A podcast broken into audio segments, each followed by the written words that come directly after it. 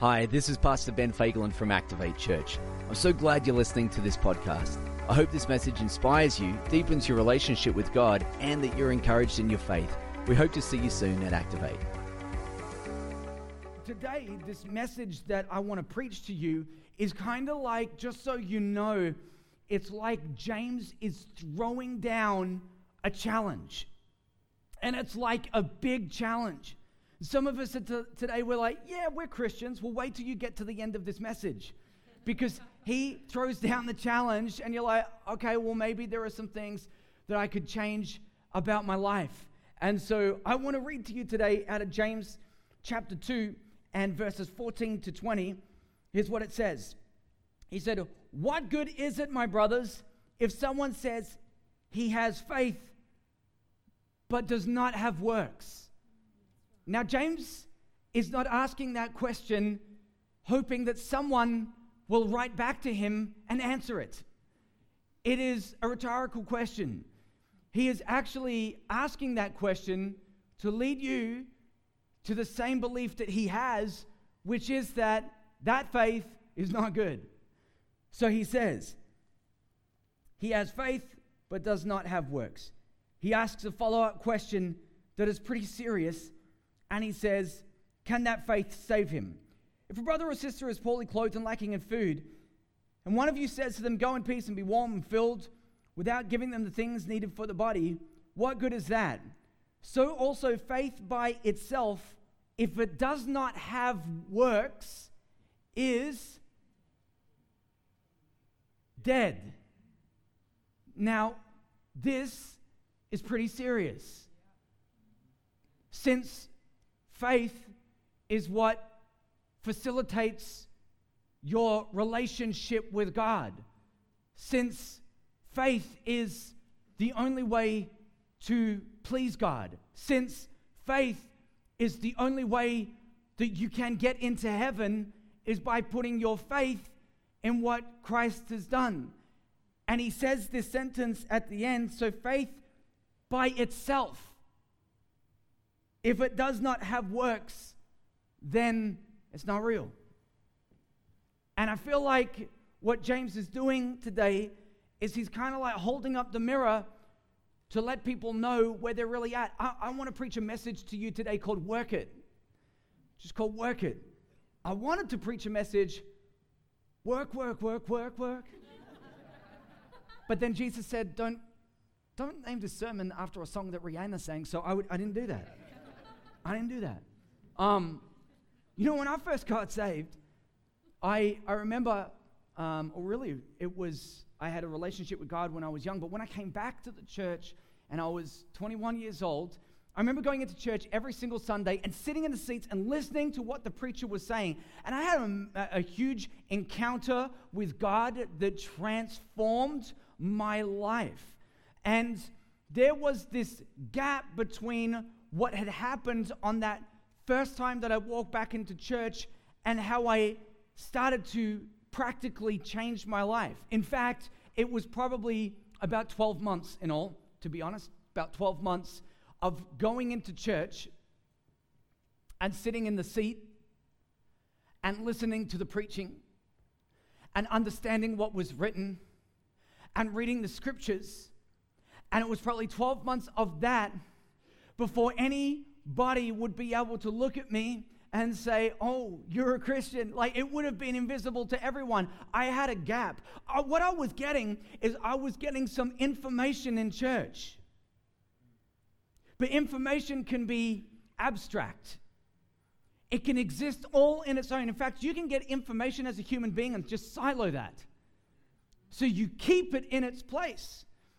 There's a big difference between information and revelation. Where information is just uh, knowledge that you possess, revelation will facilitate a change in your life. It begins to transform the way that you think, the way that you act, your, your, your attitude. It transforms you completely. And the whole time that I was sitting in there, can I tell you the truth? For 12 months, I didn't see a problem with it. I didn't see a problem with the disconnect between what I was listening to and what I heard was right and how I was living. And one of the reasons why is because as human beings, we have an unlimited capacity for self deception. We are so good at it. We're so good at pretending and maybe lying to ourselves, not really thinking, uh, you know, making that connection between what's real and what's not. Just check Facebook or Fakebook, whatever you want to call it. There's plenty of people on there who are not what they supposed to be. You know? In fact, did you know? I was looking at this with Instagram, and if you don't have an Instagram account, you're not going to know this, right? But, but if you go on Instagram and you want to find out what other people are doing, you can go to their profile and you can click this button called follow. And so you become a follower of theirs on Facebook. But I think it's kind of an interesting word to use, you know, follower. Because you're not really following. They should call it watching, but that sounds creepy, so let's not do that, you know? Like, I want to watch you on my computer, on my iPhone. Like, it's weird, you know? But they, what do they call it? They call it following. But let, let's not be confused about what's happening. There's no actual following that's happening. You're not, you're not walking in the steps that that person is walking in, are you? You're just watching what they're doing, right? And there is a big difference between walking in the steps and really following somebody and following their life and going after them. There's a big difference between that and just watching what people do. Man, it's one thing to like just insta follow somebody, it's another thing to actually follow someone. And James is talking on this very topic, and what he's really doing is he's calling out the fake Christians. Here's where it gets even worse they don't even know that they're fake. They think that they're real. It's like these Instagram followers. I'm a follower. Whoa, whoa, whoa, you're not. James is saying, You are not a follower. And here's what's really sad about this this letter that James writes, it could be the very first indication to all of these people that think that they're Jesus followers that they're actually not. It might be the very reading of this scripture that informs people, oh my gosh, I thought I was a Christian, but as I start to read this, I realize that I'm not really. I'm just watching what Christian people are doing. I don't know if you've ever had to break it to someone. Have you ever had to do that? Like, has anybody ever bought a pair of jeans and they've worn them out and you just had to break it to them? You can't wear that. like, you look terrible. Uh, you can't wear that. You, you can't pull that off.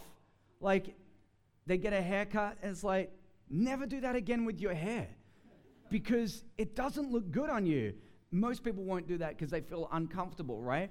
You know, but but if you've ever had to break it to someone, the reason that you're, they're so shocked is because they don't actually realize it's even, even an issue. And James, in this passage, is breaking it to these guys that think that they're Christians. Listen to what he says in James chapter 1 and verse 22. He said, But be doers of the word, not hearers only, deceiving yourselves. I told you, humans have an unlimited capacity for self deception. He said, Don't deceive yourselves. For if someone, no, if anyone, this applies to all people, if anyone's a hearer of the word and not a doer, he is like a man who looks intently at his natural face in the mirror, for he looks at himself and goes away at once and forgets what he was like. But the one who looks into the perfect law, the law of liberty, and perseveres, being no hearer who forgets, but a doer who acts, he will be blessed in his what? He'll be blessed in his what? Have you ever noticed that it's very difficult for God to bless the things that you don't do? You are making it practically impossible for Him. And I know that there is nothing that's impossible for God. Yeah, I'm saying He has the ability to bless you, but He can't bless what you don't do because you didn't do it, so it doesn't exist. And since it doesn't exist, it can't bless it. So you need to do it first. Does it, I mean, this is not really rocket science, is it, this morning? I feel like there is parts of this that is really making sense. And so James gives us this picture and he says, Oh, you know what this is like? This is like a man that holds up, that goes and looks at his face in the mirror. And he looks and then he, he sees what's there and he immediately walks away and forgets. Now, if you were to wake up in the morning and you check out your own face in the mirror, you might want to make a few adjustments. If you're a man, you probably want to shave your face, you know? Just clean yourself up. What? Please wash your face, everybody. Wash your face. When you get up in the morning, no one wakes up with perfect hair. Come on now. Like, I mean, you may look at your crazy hair in a million directions and say, you know, I should do something about that. And James is saying, wouldn't it be crazy to actually look in the mirror and to see that there are necessary adjustments that need to be made, and then to immediately walk away and not even do one of them? And he says, come on. I mean, there should be some things when we hold up the mirror to your life, which is what James is really doing here, when, when we look at them, we say, hey, there is so much that's obvious about what needs to be changed. These are some things I need to action immediately. Can you imagine how shocking it would be to find out that you were not the real deal? Because you didn't make the necessary adjustments as a follower of Jesus. Imagine if you found out, oh my gosh, I am not even the Christian. I'm not the real deal. Like that is freaking me out because you didn't make any necessary adjustments. And what James is saying is that faith requires you to make adjustments. And he asks two questions that I think are so important that we need to listen and pay attention to today. The first question he says is, What good is it if you have faith and you don't have works? And he asks that question only to lead you to the same place where he is. He's already there, he already knows what he thinks. He wants you to come to the same place where he is, where you say, You're right, that is not good faith. And not only that, he asks a second follow up question Can that faith even save a person? If this is not making an impact on you, nothing in the Bible will. Can the faith that doesn't do anything, can that faith even save a person? Some of you here today and you're like, whoa, whoa, whoa, whoa, hey, wait a minute, slow down, easy there, Tiger. You, uh, you're forgetting what Paul said in Romans. Aren't we saved by grace through faith in Christ? Aren't we saved by grace? Oh, yeah. Yeah, we're saved by the grace of God. But what I want you to do for the next few minutes is to put your thinking caps on so that you really understand what James is saying when he writes this. See, let me explain it to you this way. When you become a person that gives your life to Jesus, if you're new in church today, just so you, we can get around the lingo, we consider you saved, right? So Jesus has saved your life. And so when you become a person that's saved by Jesus, there is a transformation that takes place in your life. A transformation. And, and that transformation, it begins to shift your priorities and it causes you to make some adjustments in your life. When a person gets saved, it's obvious, we can see it. Where? Well, their values change immediately. I mean, things that have never been important to them immediately become important.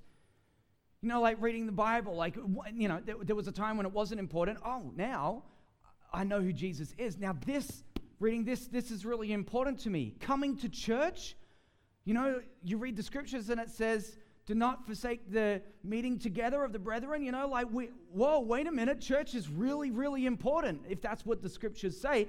So my values are going to shift. And what I previously thought was really important in my life no longer has the same weight that it used to have. There is a difference in me, there is a change in me. My values are completely shifted and changed. I see things differently to the way I used to see them. Your time, oh, your time will shift totally. So instead of sleeping in on Sunday morning, you now get up. You know, like, I mean, I remember that for me, um, Saturday night was the night that Sarah and I would often go out. Then I became a pastor, and suddenly Sunday morning owned my Saturday night. So I don't know what you're up to Saturday night, but I'm getting some rest so I can be here the next day. Why? Because I'm giving my time to God. So there's a complete shift in my time, in the way that I'm spending my time. There's a shift in who I give my time to, what I give my time to. You know, there, there, there is a difference in me now. It wasn't there before, but now I know who God is. Now I'm a Jesus follower. Now I'm a Christian. And because of that, there are some things that shifted in me. Oh, what about your money?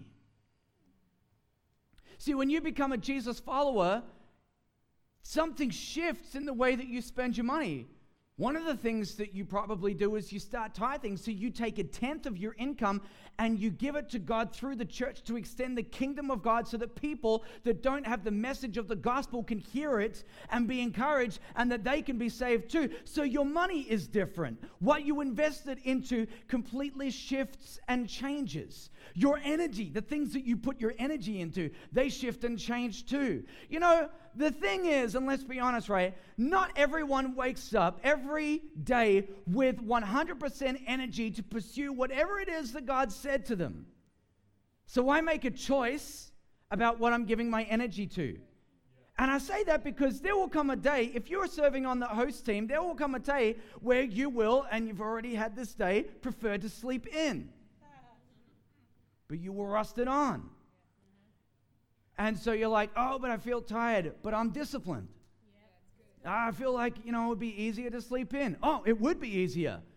But when you're a Christ follower, you determine what you're going to give your energy to and you're specific about it. You're intentional about it. Do you see what I'm saying this morning, church? Do you see what I'm saying? That when you become a Jesus follower, there is these shifts that begin to happen in your life and they happen across every area of your life. And this shift in your life is the evidence that your faith is present. I want you to look at what James says about Abraham because he uses Abraham as an example. And I want you to look at something that you may have never seen before. You may have never seen this. Because there is a moment in the scripture that I'm about to read to you where Abraham became justified. So that's a Christian word. Let's, let's say what that is. That means I'm in right standing with God. I'm in a good relationship with God. I'm in a good place with God, right? And I want you to note when, I want you to note when Abraham was justified. Let me read this scripture to you. It comes out of chapter 2, and I'm going to begin in verse 21. This is still in the book of James. He says, Was not Abraham our father justified by works when he offered up his son Isaac on the altar? That's interesting. He says, When you see that faith was active along with his works, and faith was completed by his works, and the scripture was fulfilled that says, Abraham believed God, and it was counted to him as righteousness, and he was called a friend of God. Now, if you go back and read in the book of Genesis, when things were counted to Abraham as righteousness, it was the moment he believed what God said. So you read it for yourself. You go to Genesis chapter 15, you scroll down, and God makes uh, Abraham a promise. And he says to him, I'm going to make your descendant, descendants as numerous as the stars in the sky. Go on, see if you can count them. Try, do your best, right? You won't be able to count them. You'll lose count. That's what it's going to be in your life. I'm going to give you so many kids that, like, you know, there's going to be nations that come out of you. That's the promise that he makes to him, right? Now, this is a hard promise to believe because at this very time, Abraham and his wife are barren. They haven't been able to have kids. And so, you know, God just shows up one day and says, Oh, you'll have more kids than anyone. This is crazy. And it says at this very moment that he believed God. And when he believed God, his belief was counted to him as righteousness. So, what happened after that? Well, after that, he actually had a child. That child's name was Isaac. And God came to him one day and he said to him, I want you to take Isaac and I want you to take him up the mountain and I want you to sacrifice him. And no doubt at that very point, Abraham is thinking, whoa, whoa, whoa, wait a minute, because he is the heir to the promise. And if I do that, then all the stuff, remember, God, remember the stars? Remember the conversation about the stars and all the kids and all the people and all the nations, right? Did you forget about that? Because if I kill him, I don't get that. But it says at that very point that he partnered with what he heard. And when was he justified? At the moment that he took Isaac up and was prepared to sacrifice him, which he never did, but it's a picture of what Jesus did for us later on. Because immediately, as I start talking about, I feel like sometimes in church, you know, to be honest, we talk about Jesus dying on the cross for our sins. And so we say those things, and, and, and you can become so familiar with hearing that phrase that it loses the impact that it's supposed to have on you. But as I start to talk about Abraham taking his one and only son and sacrificing him, or actually he had two, but let's not talk about that. But he had a second, you know, he took Isaac and he took him up and he was about to sacrifice him. Everybody goes, because you're refreshed with the story in a different way. You're like, oh, that's horrible. Yeah, that's right. It was horrible. And it was horrible when God sent his one and only son, Jesus, to pay the penalty for our sins and die on the cross for all the weight of our sin and everything that we did wrong. And so you see it in a different way. But what back to Abraham, what happened at this moment? Well, it says that Abraham went to sacrifice Isaac, and at the last minute, God said, No, I've got, a, I've got another plan. I want you to do something else. But it was at that moment that he became justified. So righteousness was counted to him when he believed. Yeah? Hands up if you understand what I'm saying today. All right, I don't want to lose you because it's very important. Righteousness is counted to him when he believes. He is justified when he does something about what he believes. Do you get that? And James is saying that it works the same way in the New Testament. Now, you need to understand this, and please listen to this. If you take away one idea from today, let it be this one. You're not saved when you do works, you do works when you're saved. Yeah? You're not saved when you do works, but you do works when you're saved. Someone's going to say, Oh, I'm a human being, not a human doing. Yeah, awesome. So great. I, I fully agree with you. You're a human being, and if you ever form your identity around what you do, you're headed for a cliff. That's not what we're talking about here. That's not what we're saying. We're saying that when you are a person that is a follower of Jesus, then everyone else can see and it's clearly evident because there is something that you do when you partner with what you hear that is self evident to all. You know what I honestly think? I honestly think that there are generations of Christian people that believe that being a Christian is all about what you avoid in life, what you got to stick away from. You know?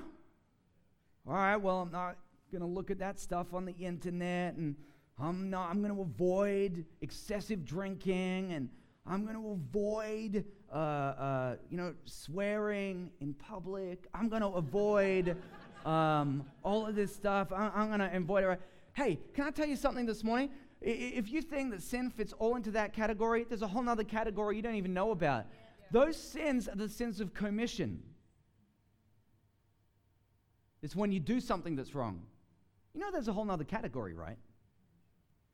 You know, there's an entire category of sins called the sins of omission when there was something that you were supposed to do that you never did. You cannot live this life just avoiding the bad stuff and not doing the stuff you're supposed to do.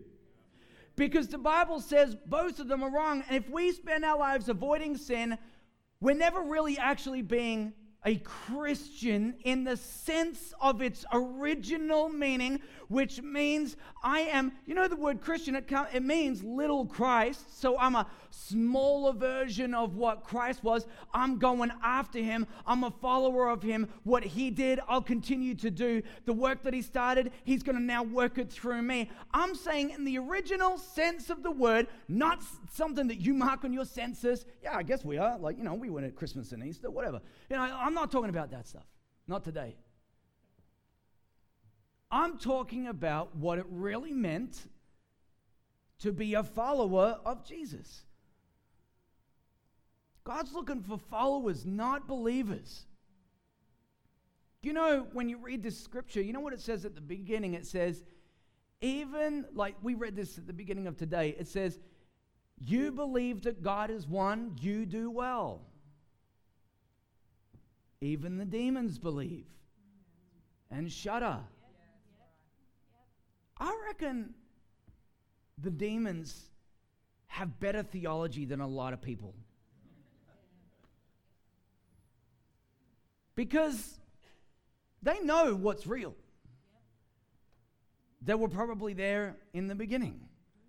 They know what's up. They understand the power and the authority of God. They are ageless and so have been around for a long time. And it says they believe that God is real.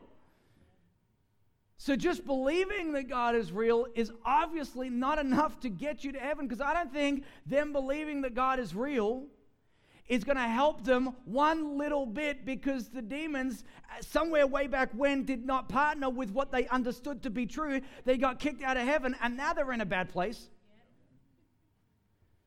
So just because you understand something doesn't make it doesn't actually necessarily i mean it's important but it doesn't necessarily mean that that belief just knowing stuff is going to save you. You can have a good theology and no relationship with jesus. Can we look at this next slide?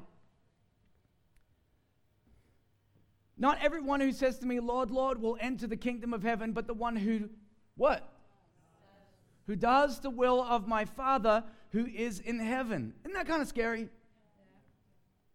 Not everyone that says, Lord, Lord. And the people that say, Lord, Lord, are the people that James is writing to. They are the people that think that they're the real deal, and it's not until we hold up the mirror. This is a mirror, by the way, this message today. They're holding up the mirror and they're like, oh my gosh, I need to make a few adjustments. You're right.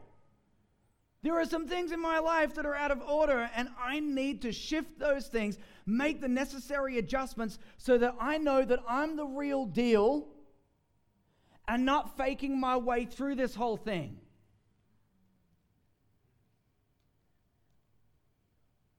Can I tell you that God is not impressed by your theology? like, here's a conversation that's never been had in heaven. The Holy Spirit and I were talking. We were just so impressed by you. We thought the way that you conveyed us and the way that you, your belief system, oh, you're impressive. Outstanding. In fact, um, we're catching up with Jesus later on, and we were going to sit down and have a meeting about this. How do we ever do this without you? we just don't, we just, until you came, we weren't really sure how to advance the kingdom of God. But now that you're here, and because you have all the knowledge in the world. We're just so impressed by that. That's you're amazing. You're incredible. God doesn't care. You, you know what you could do? You could be the kind of person that could read the New Testament in its original Greek language, and Jesus will be like, "Yeah, well, so can I." Like, I mean, uh. you could be the kind of person who, in a prayer meeting, you pray the most eloquent prayers you pray for 10 minutes. At small group, you pray for 10 minutes. No one else has an opportunity to pray eh, because you just keep going. And you use the most spiritual words. Words, thank you, Jesus, so you are the propitiation for our sins. Oh, propitiation. I said it. Do you know what it means? I do. Like, I mean, you could be the most spiritual person, and God is not saying, Oh my gosh, you are remarkable. How do we do this without you? He's not actually necessarily impressed by that. I remember hearing this message that Francis Chan did um, a, a couple of years ago. And he gave this great story. It was so good. I wanted to tell you today. He said, If I went to my daughter and I said to her, Hey, can you go and, and clean up your room? And she said back to him, I can do that. He says, Okay, well, we'll see you later. And a few hours later, they get together. And when they get together, he says, um, Did you clean your room? And she goes, Well, no, but I know exactly how to do it. I know exactly how to do it, right? In fact, I can even say bedroom in Greek. At that exact moment, there is nothing remarkable about that or impressive about that. You know, as a father, when you send your kids to clean the room, it's not like, don't tell me how to do it and say it in another language. Get the job done. Could you just do it? Like, can we not just, let's not just talk about it, you know, and talk about how good it would be if you did it. What if we just did it? What if we would just do us? What if we just action the things that we believe? You know, when Sarah and I became the pastors here at Activate Church, around about that time, there was a lot of uh, prophetic words that were being given to us, and dreams and visions and all the rest of it. And I want to tell you this when God is getting ready to move in your life, there's a lot of prophetic activity that will happen around you. And one of the reasons why that happens is because God wants you to be absolutely clear on what He's asking you to do. And so for us, we were abundantly clear in what God was asking us to do. But do you know, despite the fact that He had made Himself so clear, we still had a choice. And we could choose at that moment to partner with what we heard, what we dreamed, the words that were spoken to us, or we could just ignore it altogether. We still had to partner with it, we still had to do something about it. And you know, I, I kind of, as I read this book, right, I see there are so many things in these scriptures, so many commandments, so many encouragements, so many things that God tells us to do. And if I read this and I understand that this is alive and speaking to me, then I know that I have to make changes to my life. And you know what? I, the, the thing that really impacts me the most is that your future could be behind that first step that you take. Let me explain it to you another way. God's got a future for you. He wants to do something with your life. I believe that's true for every single person that's in this room today. So He gives you an indication of what He wants you to do, and you have a choice whether to partner with it and act accordingly or not. If you don't, you stay where you are but you'll never see the life that he had if you don't start taking steps, doing what he said. And I think, wow, what could this world look like if everyone who called themselves a Christian did what God asked them to do. Man, what would that world look like? I reckon it would be pretty different. And you know, the point that James is making in all of this is that your faith, forget what they tell you on the 7 p.m. project and whatever else, right? Just forget this. Your faith is not private.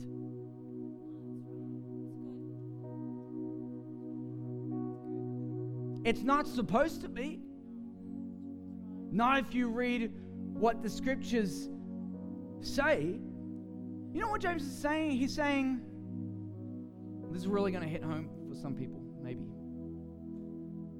If we can't see your works, your faith doesn't exist.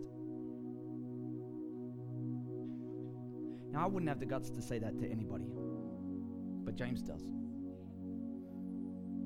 Because he's saying, if we, we, if we can't see your works, the faith you think you have, it's not really there. It's not real. It doesn't it doesn't actually exist. You know what James said?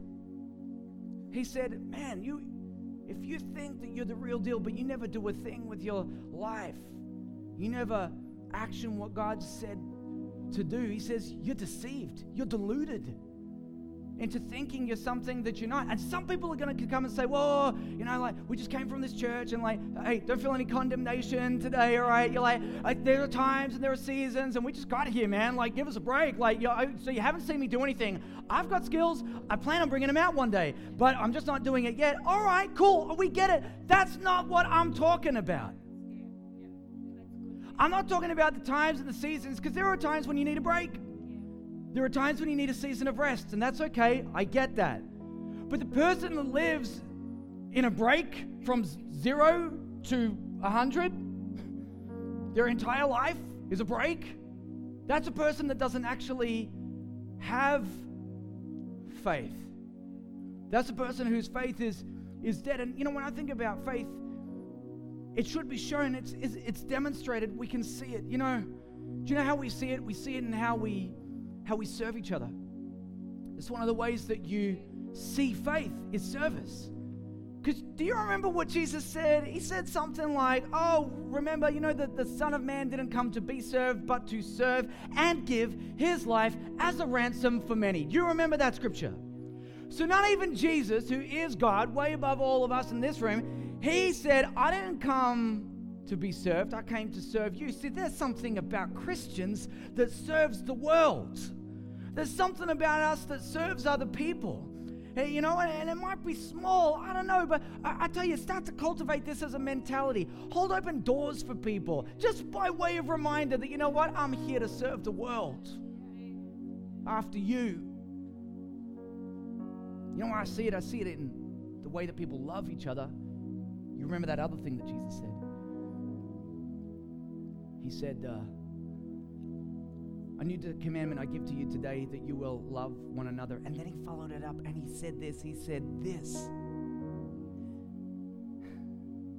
This is how people will know you're my disciples by how you love. It's how we love people that tells the world that we're followers of Him.